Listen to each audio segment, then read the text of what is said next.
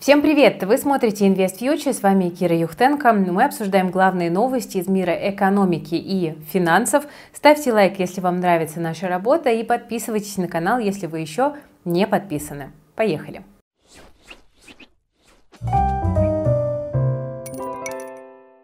Начнем, друзья, с новости дня. Вчера Эрдоган напугал мир своим плохим самочувствием после того, как ему стало плохо во время интервью в прямом эфире.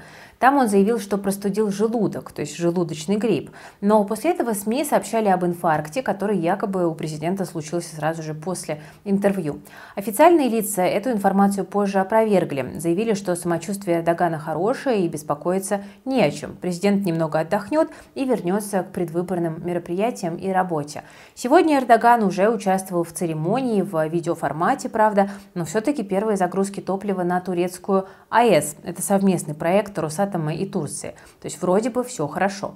Кстати, друзья, вот именно эту новость выбрали подписчики нашего телеграм-канала If News. Вы тоже присоединяйтесь к нам и влияйте на главные темы наших новостных выпусков на YouTube. У нас в If News уже более 100 тысяч человек. Ссылочка в описании. Подписывайтесь. Но если президент здоров, может быть, это какой-то политический ход, но только непонятно, куда это могло сыграть, в плюс или в минус президентским выборам, может быть, которые 14 мая состоятся. Пока по опросам Эрдоган либо идет вровень, либо отстает от его главного противника. И э, действительно доводы против Эрдогана есть. В первую очередь они находятся в плоскости экономики. С 2014 когда Эрдоган пришел к власти, экономику загнали фактически в ловушку. Турция подсела на иностранные инвестиции, даже сформировались два валютных рынка отдельных – долларовый и лировый. Чтобы привлечь инвесторов, использовали недвижимость, это разогнало цены для местных жителей, а в 2022 году еще и россияне понаехали, и вообще случился бум.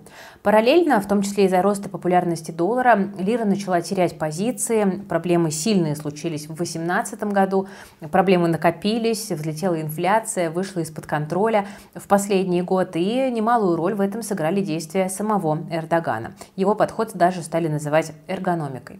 Еще когда инфляция не была под 80%, Эрдоган мешал поднимать ключевую ставку, а это базовый ответ на рост цен в любой экономике.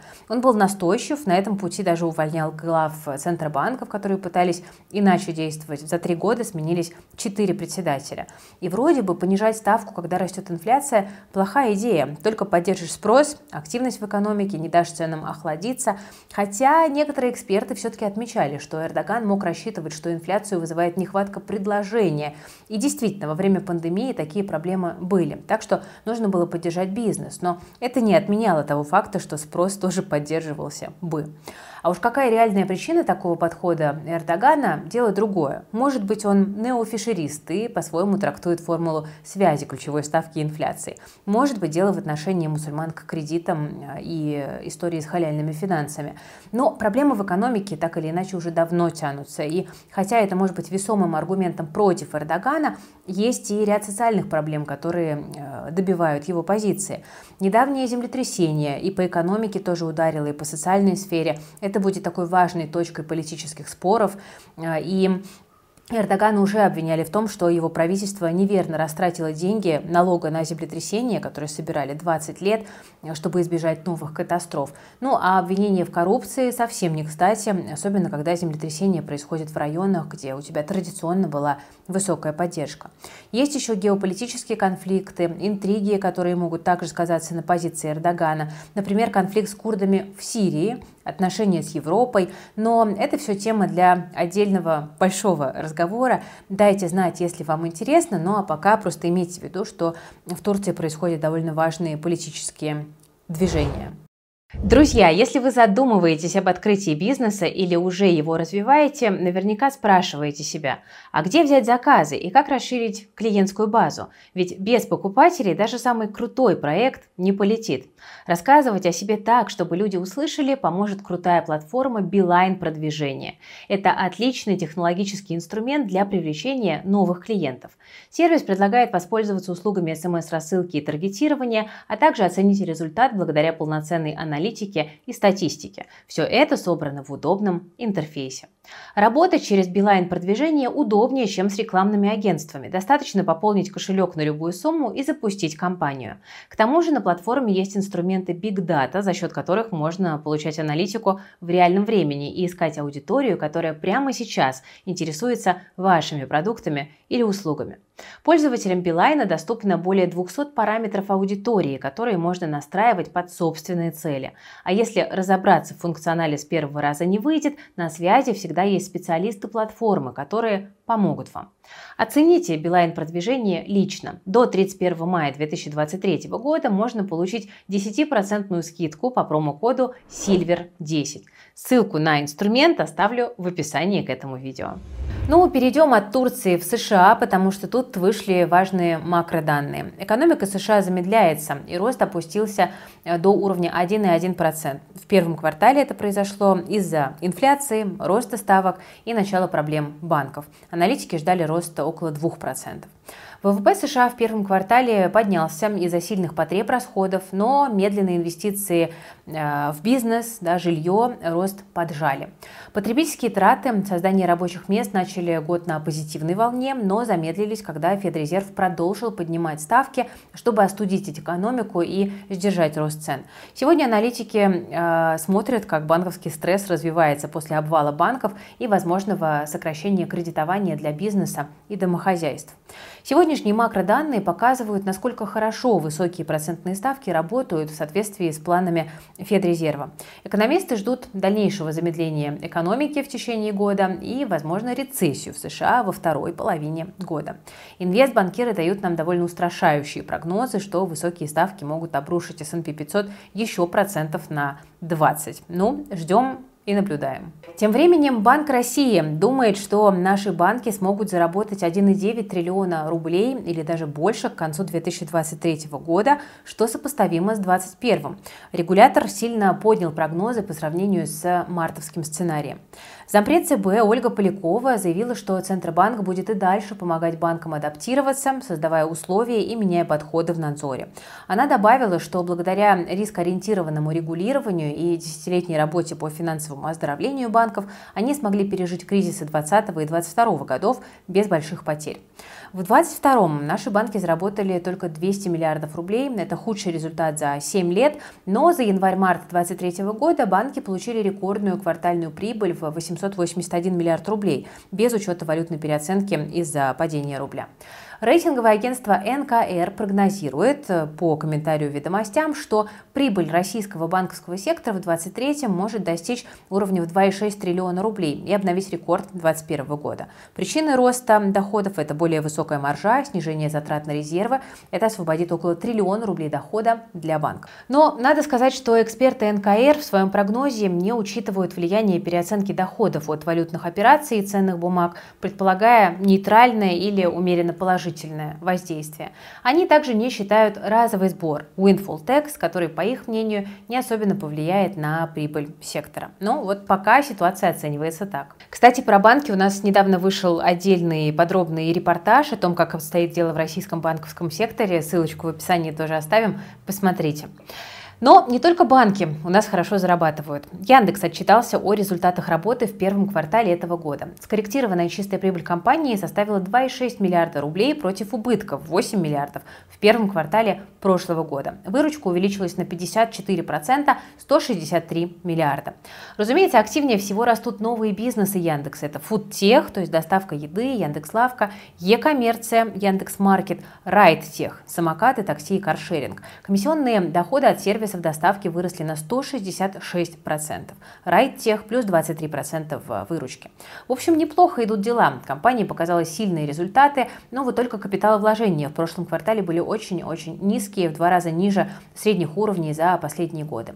Рентабельность по EBITDA выросла до 8%. Такую же динамику показала и доля компаний на рынках интернет-поиска в России. Уже 62% рынка принадлежит Яндексу. Как и многие другие компании, Яндекс развивает свою экосистему. Она остается убыточной, но быстро растет. Число подписчиков Яндекс Плюс выросло на 77%, это уже на минуточку 22 миллиона человек.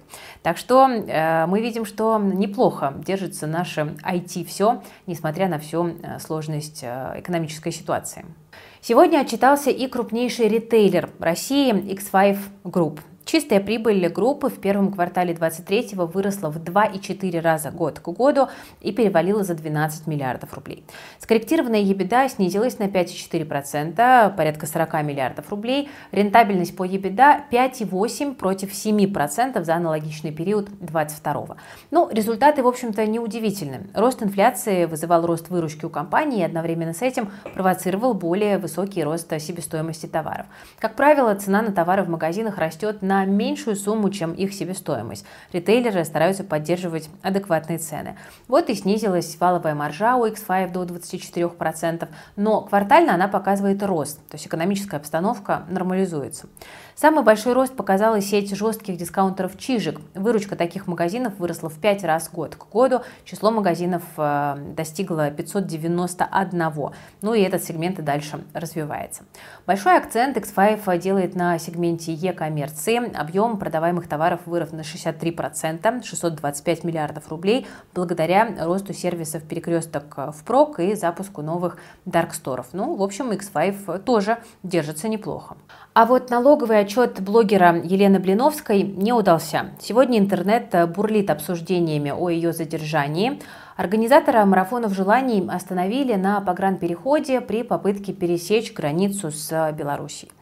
Возбуждено дело об уклонении от уплаты налогов в особо крупном размере 918 миллионов рублей и легализации средств, полученных преступным путем 43 миллиона. Тут речь идет о деньгах, которые у Блиновской появились из-за неуплаты налогов, как поясняют в Следственном комитете. По первому обвинению ей может грозить до трех лет лишения свободы, по второму до семи лет. Сама она уже побывала на допросе в Главном следственном управлении э, Следственного комитета в Москве. Мужа допросили как свидетеля, а дома у пары провели очень громкий обыск. Следствие считает, что Блиновская специально раздробила бизнес, чтобы скрыть налоги. Я напомню, что в такой же схеме подозреваются блогеры Лерчик и Александра Митрошина, ранее тоже обвиненные в неуплате налогов. Кстати, СМИ пишут, что Митрошина уже погасила долг в 120 миллионов. Возможно, это не последнее громкое такое дело, потому что, как сообщает база, в налоговой создали специальный отдел. Он будет проверять блогеров, которые зарабатывают более 50 миллионов рублей в год, потому что, как сообщил источник, налоги не платил никто. До доходов уровня Блиновской среднему россиянину, а тем более пенсионеру, далеко. Хотелось бы больше. Жители страны назвали желаемым размером пенсии сумму в 50 тысяч рублей. Это данные опроса сервиса Superjob. Напомню, сейчас средняя страховая пенсия составляет э, почти 22 тысячи рублей, 21,8, если быть точнее. Кстати, зарплату россияне тоже хотят в два раза выше. Идеальным они считают оклад в 181 тысячу рублей в месяц, а в среднем по стране зарплата фактически не превышает 60 тысяч по исследованиям Андерида Financial Group. Исследование также показало, что больше трети россиян, 35%, довольны уровнем своей зарплаты. Еще треть заявили, что их текущего дохода не хватает для комфортной жизни. Тем временем вернемся к ФРС. Глава Федрезерва Джером Пауэлл стал жертвой российских пранкеров Вавана и Лексуса и сказал, что России удалось миновать крупные проблемы из-за санкций. Запись этого разговора выложили на Рутубе. Притворившись э, президентом Украины Зеленским, пранкеры спрашивали у Пауэлла про западные санкции и как он оценивает политику Центрального банка. Цитата. «Во-первых, вы правы. Кажется, россиянам удалось избежать самых суровых последствий санкций», сказал глава американской ФРС. Он назвал главу Центробанка России Эльвиру Набиулину очень способным специалистом, которая, цитата, «отлично справляется с работой и сделает все, чтобы Россия максимально ушла от санкций». Цитата. «Хотя мы все еще надеемся, что санкции наносят им вред, но не настолько сильный, как мы хотели бы», добавил, добавил Джером Пауэлл. В ноябре 22-го Набиулина сказала, что экономика в России может ухудшиться, и стране надо быть к этому готовой. Однако, цитата, «несмотря на ухудшение ситуации, мы должны как страна осуществить структурную перестройку экономики, говорила тогда Набиулина. По ее словам, инфляция в России примерно как рост цен в похожих экономиках, хотя Россия пережила более жесткие экономические удары. Поспорить с этим на самом деле сложно. В начале марта глава ЦБ, говоря про санкции США и Евросоюза против российских банков, заявила, что эти ограничения больше не шокируют и не создают системных рисков, потому что банки успели подготовиться получше. Так что вот на самом деле я довольно часто говорю, что наш центральный банк действительно силен в том, что он делает, и Джером Пауэлл это также подтвердил.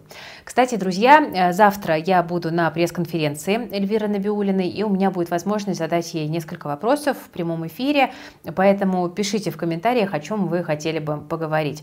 Я уже знаю прекрасно, что одна из больных тем – это, конечно, замороженные активы, и а, я подумала, что, наверное, действительно все-таки имеет смысл задать этот вопрос после того, как я увидела, что люди очень-очень просят. Давайте мы это проговорим, хотя я не надеюсь на то, что мы услышим что-то новое, но давайте напомним про проблему. Если до меня этот вопрос никто не задаст, то тогда это сделаю я. Вот. Но если у вас есть другие вопросы конструктивные, а не там доколе и что будет с рублем, то тоже обязательно пишите в комментариях, я приму их во внимание. Можете завтра посмотреть пресс-конференцию, увидеть там много знакомых лиц. На этом, друзья, у меня все. Спасибо за внимание. С вами была Кира Юхтенко и команда проекта Invest Future. Берегите себя, своих близких и свои деньги. Всем пока.